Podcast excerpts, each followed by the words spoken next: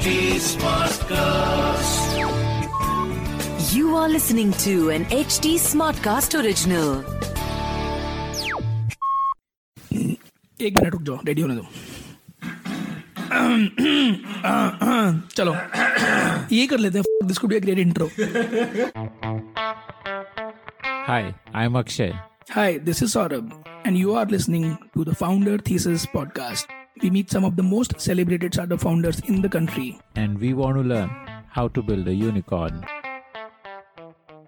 The founder ambition is important for scaling. If founders don't have the ambition, it won't scale. So, for example, if you take taxi aggregation, you have a big gorilla in the form of Uber, but uh, Ola has a founder who is ambitious. So, it is founder ambition that helped Ola, you know, successfully take on Uber. Founder ambition has helped Big Basket take on the likes of, uh, you know, Amazon. Founder ambition has helped Swiggy, for example, you know, get to what it is. So, I think founder ambition we've talked of extensively. We've talked of foundation. You can't build a large company and build for scale without laying this, a strong foundation. So, foundation is extremely critical as well. If a startup founder needed to find a mentor to learn about managing HR in a fast growing company, the first person who would pop up in his mind is none other than T.N. Hari, the head of HR at Big Basket. Hari has been steering the HR function at startups for 18 years now and has authored multiple books on startups that are not only bestsellers but are also full of wisdom about navigating explosive growth. At Big Basket, Hari has built up enviable systems, processes, and teams which have made the online grocery store one of the very few companies that actually grew in the pandemic. Its efficient and customer friendly employees are simply the envy of all startups. In this episode of Founder Thesis, TN Hari shares the secret of how to scale startups from a people and processes perspective and dives into his journey of self discovery. Here's Hari talking about his one year long Tata Steel Management Program. So, uh, how was your management trainee program like at Tata Steel? I imagine you must have undergone some amount of time as a management trainee without being assigned to a specific role. Uh, it was a one year training program, very, very comprehensive, which also included a three week uh, trek in the Himalayas uh, along with uh, Bachendri Pal, who was the first uh, Indian woman to climb Mount Everest.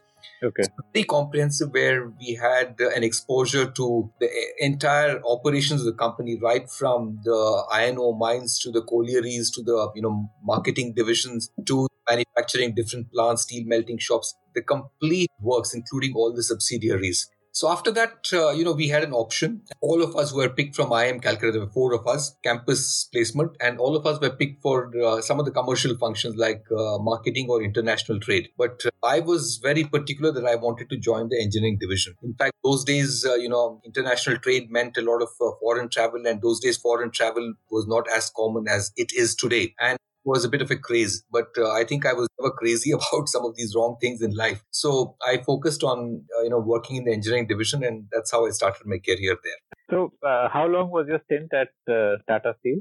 I was there for 14 years in all, 11 years largely in mechanical engineering, uh, and for three years I was there in uh, the human capital side. So, how did that switch happen? So all my switches in my career have been, uh, you know, an accident. So at that point of time, it was, you know, a 1991 post that uh, I'm sure you recall that, uh, you know, India as a country and the government went bankrupt and we opened up the economy and, uh, you know, followed some of the IMF prescriptions, lowered customs duties. And prior to that, it, India was a country, you know, that was had uh, erected barriers, you know, for international trade and also followed the Soviet Union model of centralized planning. As a result of which, you know, there was no competition from external sources, nor was there internal com- competition because in the steel industry the ministry of steel decided who would produce what quantity of steel. So industry had become i would say very very you know bloated and uh, did not have that competitive energy and spirit. But post 91 suddenly when customs duties were lowered these countries these companies were under an existential threat because many cis countries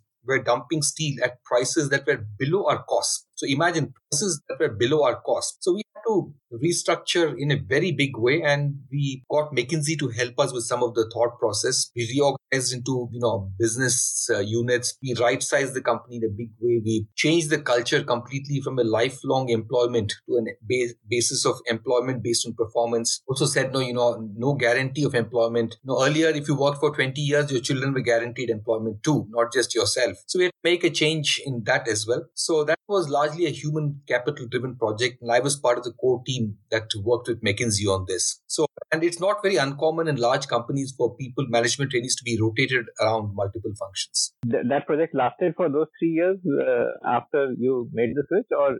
That project did not last for three years, but uh, it might have lasted overall for about two years. One year, uh, it was uh, I just entered the function, and two years later, I two years I did this uh, project. And uh, what is the value of a consulting company for uh, change management uh, and you know i'm speaking as the founder of a small company where i think okay if some change needs to be done then uh, this is how it should be done and this is you know so so just help me understand that perspective that why a large company would bring in a consultant to uh, do change management yeah, that's an interesting question because, um, you know, at that point of time, I was uh, relatively young, not very young, but uh, much younger than what I am today, obviously. So I never understood what uh, role these uh, you know consulting companies played. I realized that there were a bunch of youngsters. So there was an engagement manager who would be maybe 32 years old, and there would be a bunch of uh, fresh college graduates, typical MBAs from IIM, who would be 23 years old. So a bunch of uh, five youngsters whom the company pay, I would say maybe a few crores per um, about two hundred fifty thousand dollars. I remember the bill. You must have felt that you know more than them. I, not time. felt. We I have I had absolutely no doubt that we knew more than them. So I think the role of a consulting company is that I think they, you know, when you pay so much to somebody, then the top management begins to pay attention to what is being done. So I think uh, internally there are smart people, but I think very few companies are smart enough to be able to bring these smart people within a company together around a common goal. They need somebody external to come and suggest ideas. And sometimes weak managements, you know, rely on the advice of these companies to drive change.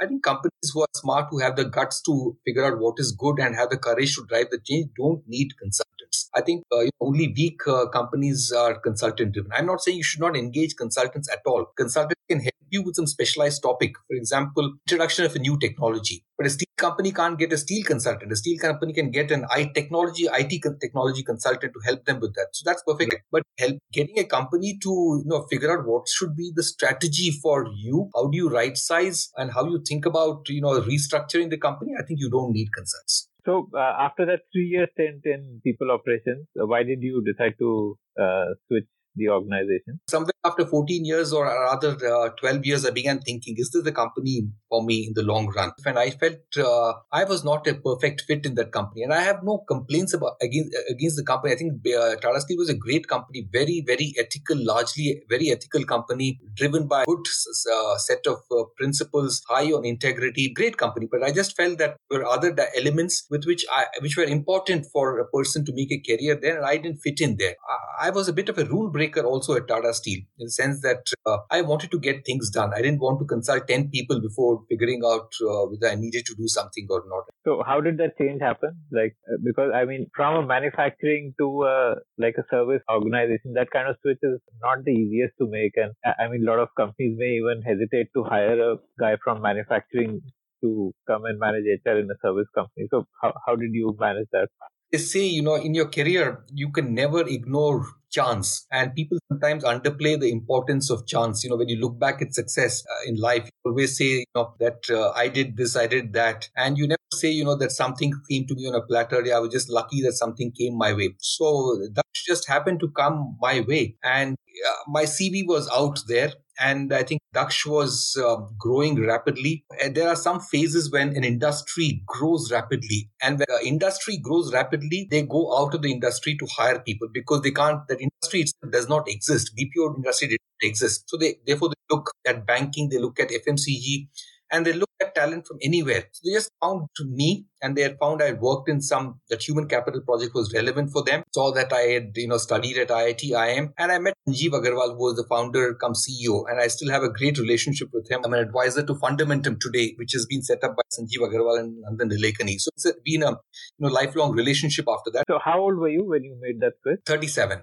And I imagine that should have been like a probably a company with an average age of 25 or so because Yes. For me, uh, moving to Daksh was like moving from an oil tanker to a fighter jet. But then, as I told you, I was a bit of a rule breaker at uh, Tata Steel. So for me, this was, I felt like a fish in water completely. was able to adapt very quickly. Although in the first couple of months, uh, it took me a couple of months. Uh, but after that, I think I quickly adapted. Hmm. And what all roles did you play there? I joined the company as uh, in the corporate function in HR as the head of performance management, compensation, and benefits. I used to report to the CHRO. That was where I started my career. And within uh, a year and a half, I was promoted as a CHRO at Daksh. So, uh, what is uh, what was the state of performance management uh, at that stage, and is it more evolved now? And you know, what is your thesis on performance management? Performance management, to my mind, does not depend on the HR function or the HR head at all. Strong performance orientation in any company is driven by the CEO of the company or by two or three, you know, key executives in the company. What kind of an orientation they have towards performance? What are the kind of demands they place on people who work with them? Whether set them set high standards for themselves and for the others who work with them. Hmm whether they set high standards for the team, whether they hold people accountable to those standards. So I think those determine whether a company eventually is very performance oriented or not. I think it largely depends on a few key leaders in the company as to how they, you know, view performance, whether they are themselves very strongly oriented towards performance. If those basic beliefs are there, then I think the rest is all about creating the right structure and mechanisms. Uh, so Daksh was acquired by IBM after about two years. Part of the deal was that the management team would continue you know, with IBM for two years because IBM didn't know the BPO business and they wanted this team to continue and help transition to a team that they might put in place. Uh, after two years, I moved on. I found this company called Virtusa, which was uh, a US Boston headquartered um, IT product come services company. And um, I joined there as the global head of HR.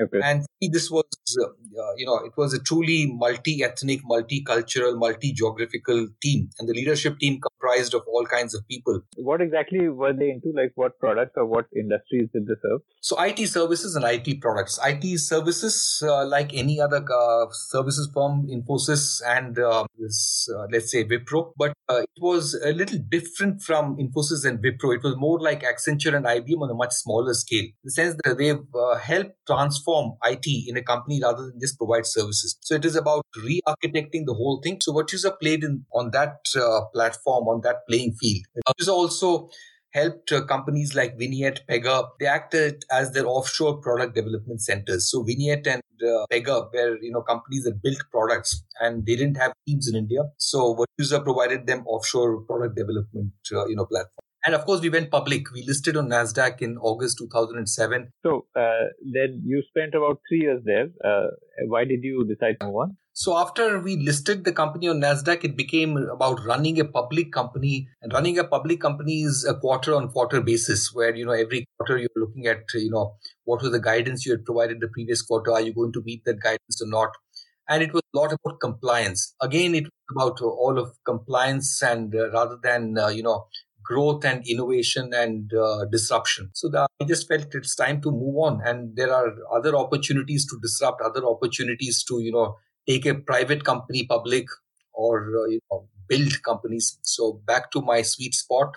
So uh, you what next then after Virtusa? After Virtusa, I joined a relatively small company called Amba Research, which was in the knowledge process outsourcing space, which did uh, investment research for investment banks and uh, you know, money managers in the US and Europe. Again, an outsourcing company, exactly like what a Motilal Oswal would do, initiating coverage. So we would initiate coverage for you know for JP Morgan or a Morgan Stanley for the companies that they covered, and we did research reports for them And why did you choose this company to go to next? So the common theme uh, in my career has been, you know, people have asked me if I have planned my career. The answer has been I've never planned my career at all. But then when I think back, you know, I found that there are three underlying themes around my career, which is my moves have been based on three, four things. One, of course, I've been extremely curious as an individual.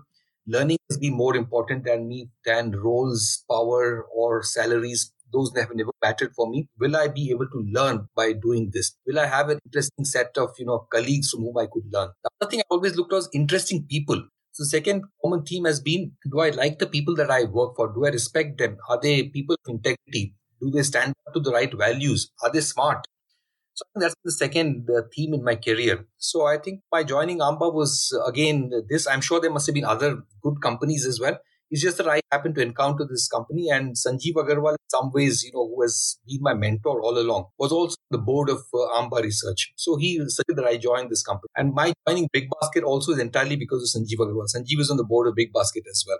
So next you joined uh, Taxi for Sure. Uh, so yeah. What was that? How did you end up joining Taxi for Sure and what was that since like? Oh, Taxi for Sure also, you know, it came as a recommendation from Sanjeev. Sanjeev told me that Taxi for Sure is a good company and uh, I met Raghu. Raghu was the founder CEO. When I Taxi for Sure, uh, you know, I was 48 years old. Raghu was for 34 years old. So, you know, I've uh, never, I've always enjoyed working with young people, but this was the first time I would be reporting to such a young person. So I, I was looking forward to this meeting with Raghu. And when I met him, you know, I like the way the conversation went. You know, he explained to me the business, he explained to me the entire taxi aggregation model, the industry, showed the app, and then told me, you know what, I don't think I'm competent to interview you.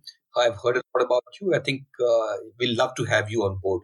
So I think I like the way he handled this, and uh, I realized that he's a good guy, high integrity, and uh, looked like the opportunity uh, was also interesting, and uh, the market size was big and I figured the taxi aggregation is you know one of the next big things. So, what were your takeaways from that experience, Taxi for Sure experience? Taxi for Sure experience, I think uh, the key takeaway was that you know, irrespective of what you do, sometimes you can get hit by a black swan event, and even the best can you know come down, be brought down. So Taxi for Sure and Ola were doing pretty well, and both were in the market to raise their two hundred million dollar round raised that round first with SoftBank $210 million. And Taxi for Sure also was in the, you know, in that mode at that point of time.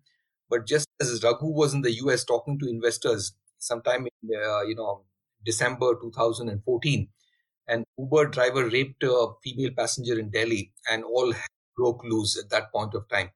So, you know, all the regulators who already thought that taxi aggregation was illegal began to clamp down on this business. And instead of focusing on the poor law and order situation in Delhi and the safety of women in general, I think the focus was on the taxi aggregators rather than solving the real problem. And this sometimes happens everywhere. And in India, you can see that happening as well sometimes.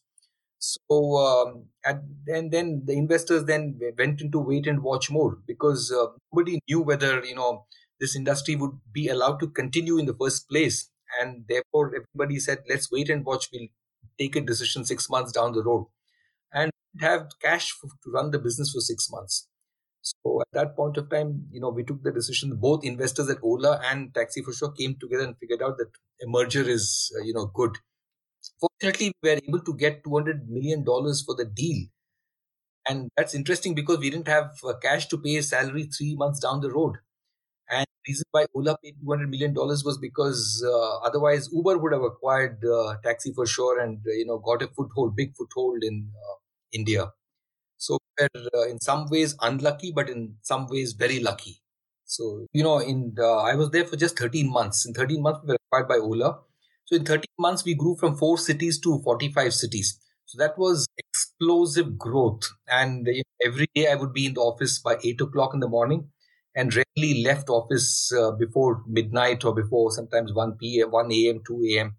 So it was about uh, extremely rapid growth. So 13 months of uh, you know real uh, you know, team building, hiring people, putting processes in place, and scaling rapidly. Uh, what did you learn in terms of navigating that explosive growth? Like, did you form some thesis to uh, help other people who might be seeing that kind of explosive growth? Like, you know, from That's a topic in itself, Akshay. I've written a book called Pony to Unicorn How to Scale Your Startup Sustainably. So it's a 250 pages book. So pressing that into you know a very short answer would be difficult because uh, you know growth and scale have multiple dimensions. You need to get uh, all dimensions right. In fact, we talked of a framework in that book, you know, about some of the common things that things that you should get right. So, for example, we've said you need to be in the midst of a mega trend to be able to scale. You need to be, you know, participating in a large market. You can't participate in a small market and expect to become a unicorn. You have to participate in a large market. Take some strategic decisions right. So some if you get your key strategic decisions right, then you can, you know, tolerate a lot of other missteps that you might end up making. So getting a few strategic choices correct is important. What are those strategic choices? So for example, at Big Basket, one strategic choice we got absolutely correct was inventory led model. So unlike the asset like hyper local models, which depended on, you know, physical stores to pick and deliver to customers, we chose to build our own inventory. And that has proven to be the only reason why we are successful. Very few others have been able to get that model right. So that was a strategic choice that we made. Despite SoftBank and Tiger Global telling us it won't work, we stuck to the strategic choice. So, for example, Make My Trip made the strategic choice of moving from airline tickets to hotel bookings because airline tickets was a very low margin business. There were all very few number of airlines, and you know you could go to an airline site and book your tickets, and therefore it was not no big deal. But hotels was very difficult because it was a completely disaggregated market, and you needed somebody who could bring you know that aggregation.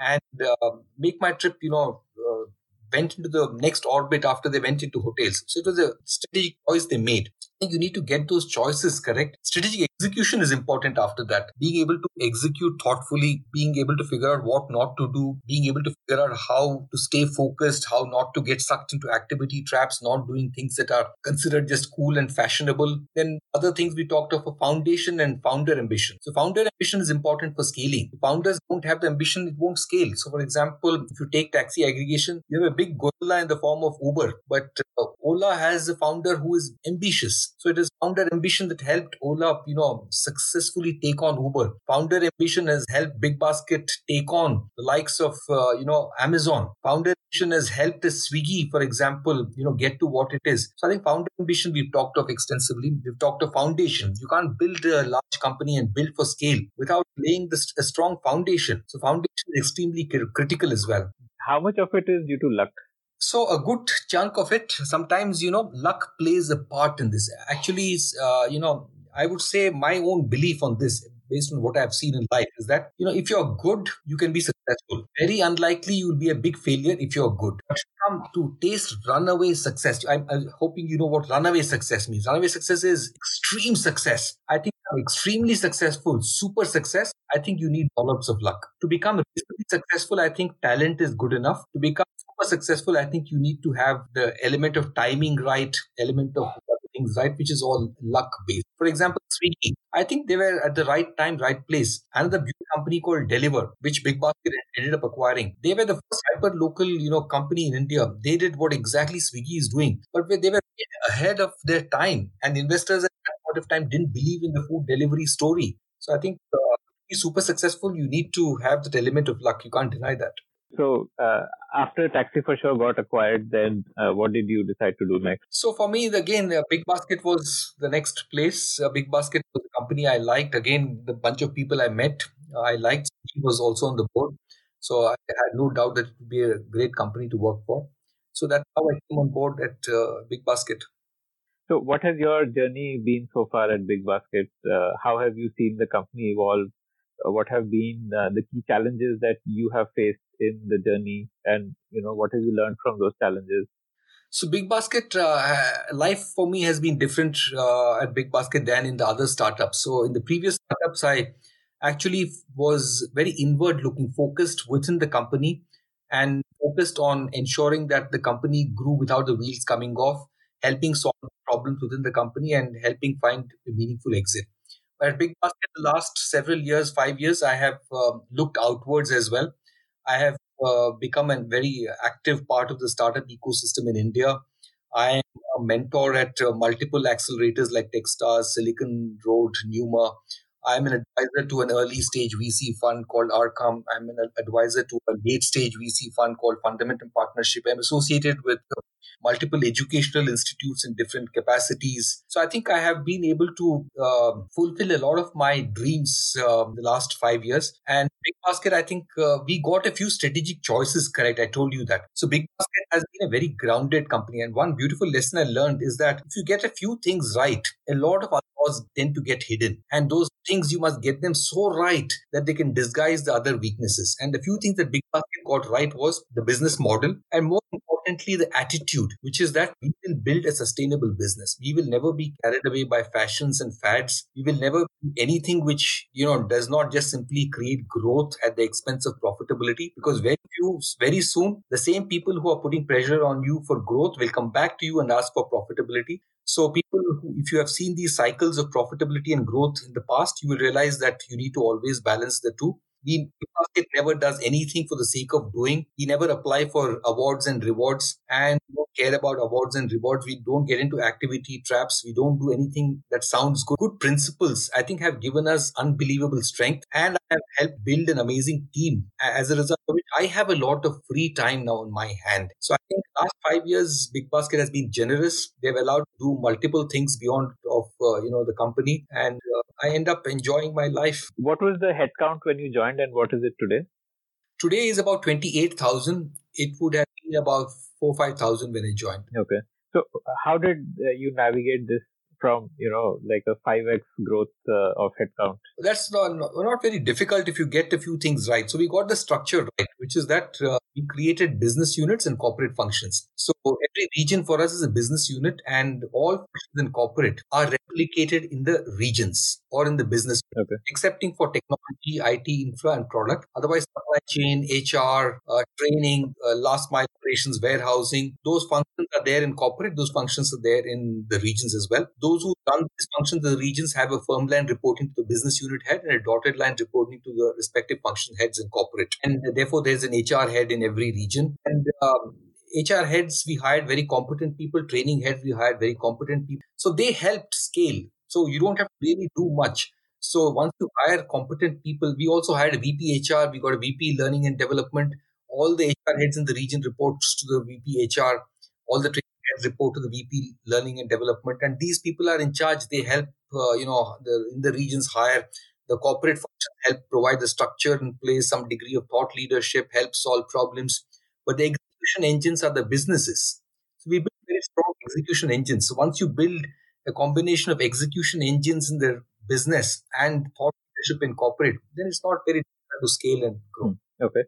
Uh, what is uh, Big Basket's hiring uh, philosophy? You know, what do you look for when you hire people?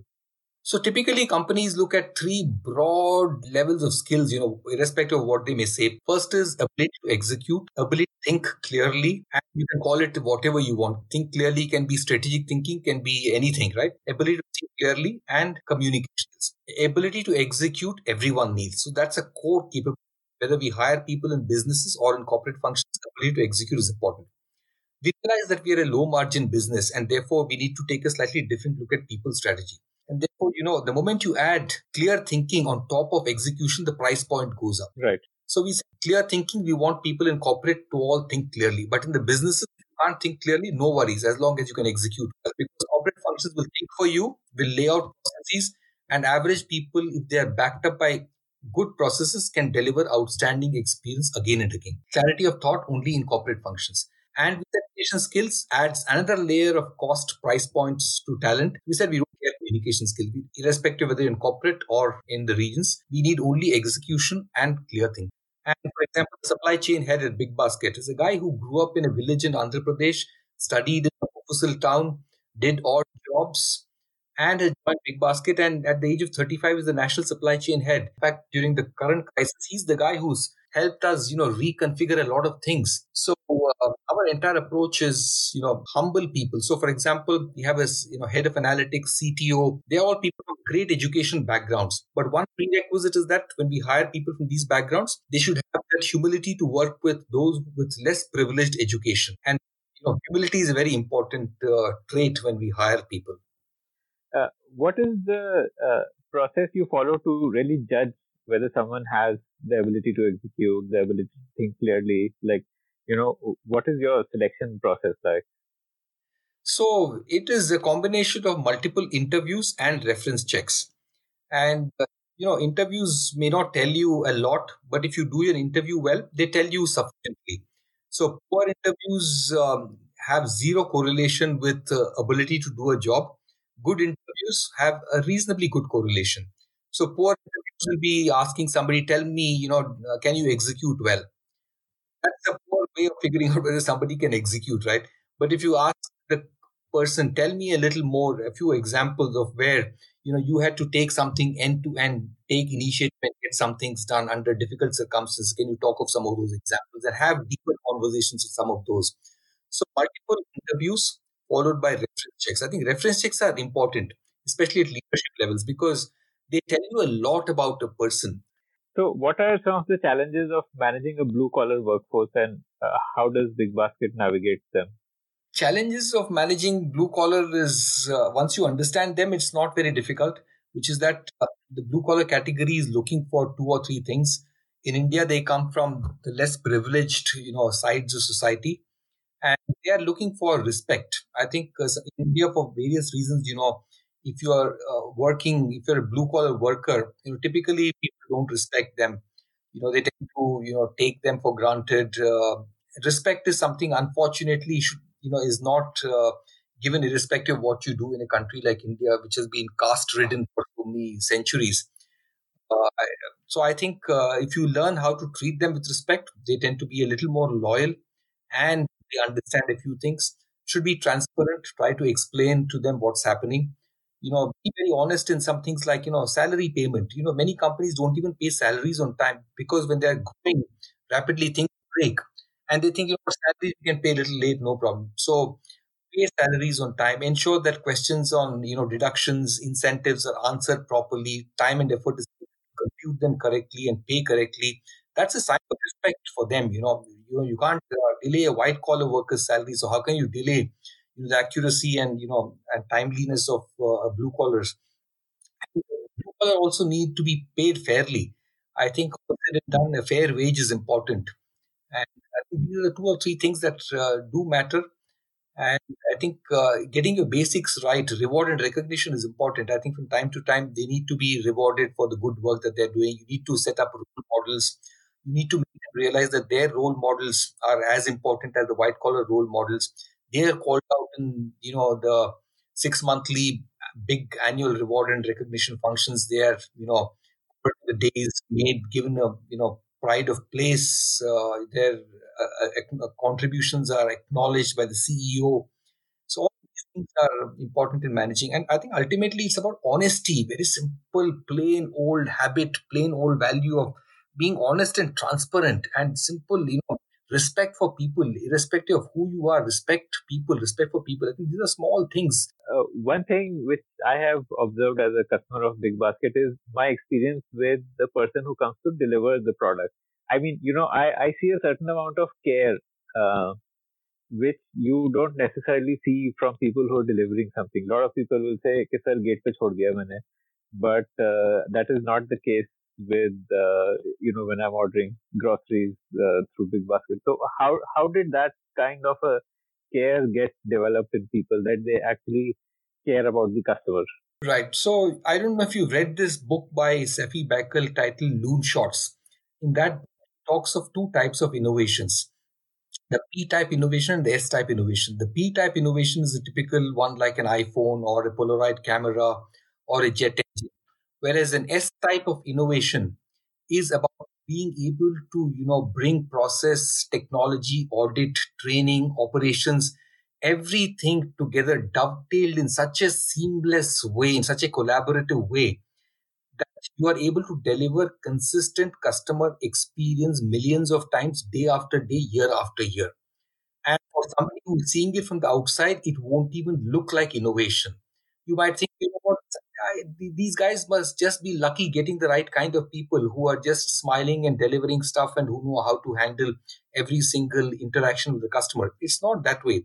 So it's about being able to get the training, get process, get audit mechanisms, processes in place do the right kind of training, reinforce training continuously on a regular basis, and do this in such a way that it delivers an outstanding experience consistently day after day. And that's the kind of innovation which is uh, the S type of innovation. I think Big Basket has acquired mastery over the S type of innovation. A company like Amazon is also reasonably good at the S type of innovation. The, the thing which I see is that they genuinely care. How do you make people care through training? I mean, does that happen? That can you train a person to care? Uh, is it also like if uh, an employee feels that my boss cares for me, then he passes on that feeling of care to the customer? It's a combination of everything, right from recruitment, which is that uh, in the recruitment itself, we try and uh, filter people, you know, who don't demonstrate empathy so, for example, we try and figure out how a delivery boy would behave towards women and towards, uh, you know, senior citizens. So we try and figure that out by provoking them, asking a few questions and seeing how they respond. Okay. So we do a filter at that level. We pick people who are soft spoken, you know, who don't easily take umbrage, who, you know, deal with customers with, with uh, some degree of patience. So we talk, take soft spoken and patient people and they go through a fairly comprehensive training, which is reinforced periodically and there's a feedback mechanism from the customers to identify those who tend to be a little rude. And that feedback is passed on again to the individuals concerned and they are put through refresher programs. So it's a complete uh, virtuous cycle, right? From recruiting to, you know, taking feedback from customers, training, and then back to the feedback loop. Uh, what about getting the feeling that my boss cares and therefore that gets very important so therefore i told you to treat people with respect so that's a value so if you can treat the blue collar staff with respect they feel happy and happy people tend to also be uh, treat others that they meet uh, more politely and that would be something which only i guess a founder would be able to drive in an organization I would say largely in a small startup, founder equals culture. Yeah, in a small startup. Larger companies, I think uh, the more, uh, the leadership team equals the culture. So, for somebody who's like at an early stage founder, there is a lot of conventional wisdom that culture is more important than strategy and so on. But how should a founder think about culture? Or because you know they are struggling with day-to-day problems, and maybe their their struggle is more about how do I pay salaries next month. So, what should be their thought process about culture? You know, Adam Smith, uh, in his book, uh, The Wealth of Nations, uh, had written that uh, a free market is the invisible hand that keeps the economy going. You know, you don't, uh, you know, a free market, there are no defined players who say, you know, how much of what is to be produced, how much of chicken is to be sent to Bangalore, how much, of, you know, uh, you know, rice is to be sent to Mumbai on the 23rd of August, for example so the market forces determine how different actions in the economy take place. The pricing, you know, is the signal that is being sent out between the suppliers and the buyers. So simply culture is the invisible hand that runs organizations. So it's important to understand this uh, invisible element of culture. Culture is something that what is what you do every day. So culture is not about just saying we are customer centric. It is about whether you are customer centric. It's not about leaders saying that we respect people.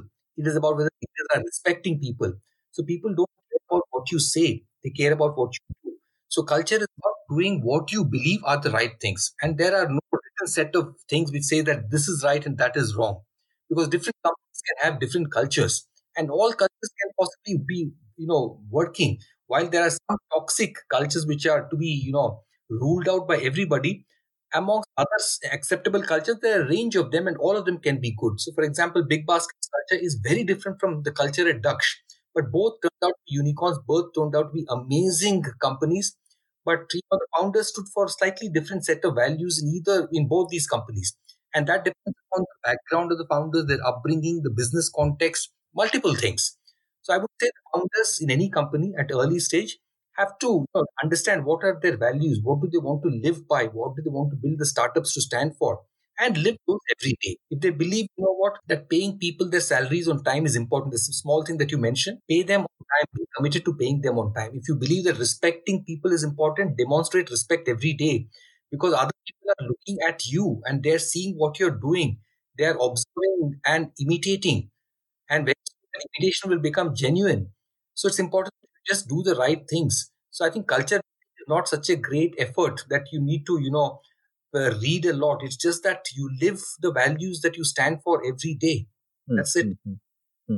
So you're saying your culture is getting built irrespective of whether you're thinking about it or not, just by virtue of the choices you make. Yes. Okay, okay. So uh, this is something which is uh, more of a personal uh, challenge which I'm facing uh, uh, in my own organization, which I thought that I could bounce it off you. Um, so uh, I run a recruitment firm, and Mhm. what we did about a year or so back is uh, we we always had like team leaders, but we decided to make team leaders as P&L heads and make them uh, responsible for their own P&L, and therefore their incentive was linked to the revenue that they generated and the cost which they incurred in terms of headcount. But Mhm. what I see now is that uh, the teamwork between these P&L heads, the flexibility with which employees used to switch between teams earlier has kind of stopped. Uh, team leaders hesitate to share their best resources with each other, um, which is a bit counterintuitive uh, to me. I would have thought that if you make people owners of their P&L and empower them, and uh, you know that would uh, lead to a more productive organization. Um, do you have any advice for me? Yeah, yeah, absolutely. So, you know what? Uh, I would say that uh, to be very candid here, a lot of people, leaders, think that, you know, by putting in place incentive programs or by putting in place incentive plans, their job is done because the incentive plans are going to drive people to take the right actions because Right. plans are aligned to whatever objectives the company wants to accomplish. Therefore, the incentive plans are going to solve all problems. That's not true. I think you need to make incentive plans work. I think, you know what, if you say, you know, all people come on time to the office at nine o'clock because it's important, and we'll this is part of your KRA, and your incentive, 5% weightage we're going to give it, and your incentive would depend on that. That is abdicating what they are supposed to do. If you want to put people into a classroom for training and people are not turning up, and if you put it as a part of the KRA with 10% weightage, then management is abdicating what they are supposed to be doing. So the role of management is to provide feedback to their team members, help them perform better, coach them in terms of new skills that are required, help them figure out how to run their organizations, how to give feedback, how to get the best out of their people, cons- constantly do all of that. And that, if you can you know, use an incentive plan, maybe it will be able to cement some of that. Incentive plans work really best when teams don't necessarily have a lot of handshakes. So, for example, sales incentive plans work really well because a salesperson doesn't depend a lot on other salespersons.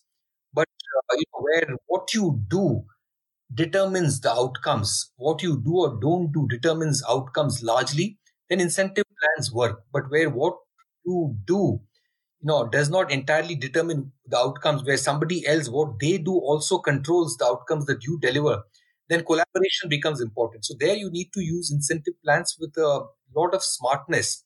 So for example when you create an incentive plan you should also not ignore the fact that sharing resources between you know teams is important. So you need to figure out a way of recognizing people who share their best resources with other teams versus the people who are hoarding resources and call these behaviors out if you don't have a mechanism of calling these behaviors out occasionally once in a while and rewarding those who are sharing their best, then go deeper into these wrong behaviors.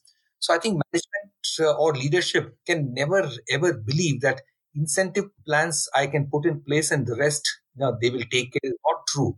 You need to, for example, teach people how to run a P&L. You can't just say you're responsible for P&L and not they not be trained on what is P&L, how to run a P&L, how to control costs. So I think uh, it's uh, uh, incentive plans are just the icing on the cake of overall leadership. They are not what leadership is all about. Uh, what are the uh, spends that you do on HR services? Like you would have some spend on people who provide you automation, like Darwinbox. You would have some spend on recruitment related tools, or some spend on training related vendors. So, like, what are the big uh, spends uh, which would somehow indicate that okay, this could be an area which uh, is big enough for a large company to emerge out of? Oh, only Darwinbox. That's the only big spend. No other big spend. Okay. Everything else you do in house. every a lot of things we do uh, spend, but it's all very very disaggregated and uh, these little bits and pieces. No single large spend. So, what is your view on uh, recruitment in-house, like you know, building a team and doing entirely in-house versus uh, uh, through vendors?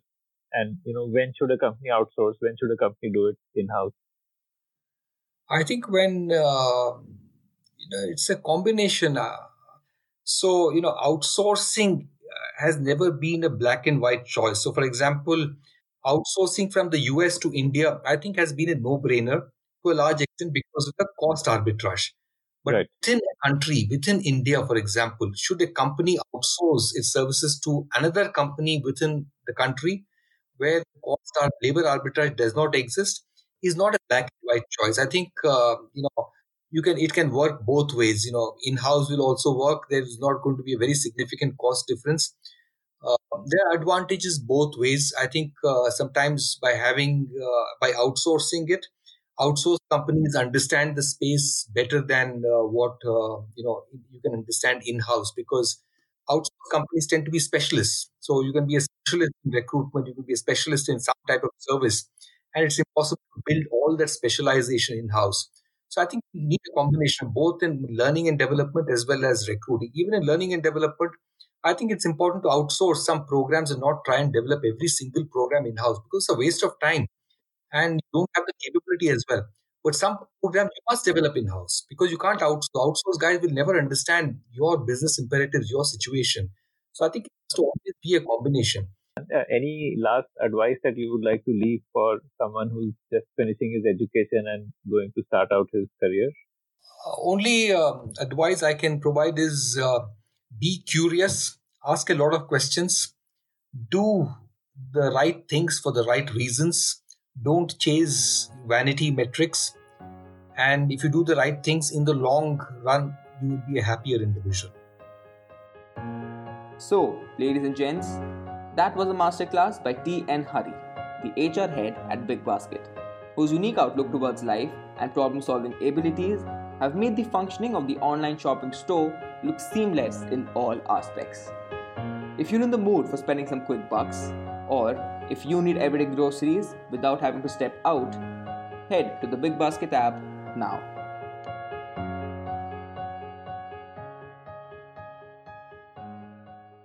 If you like the Founder Thesis podcast, then do check out our other shows on subjects like marketing, technology, career advice, books, and drama.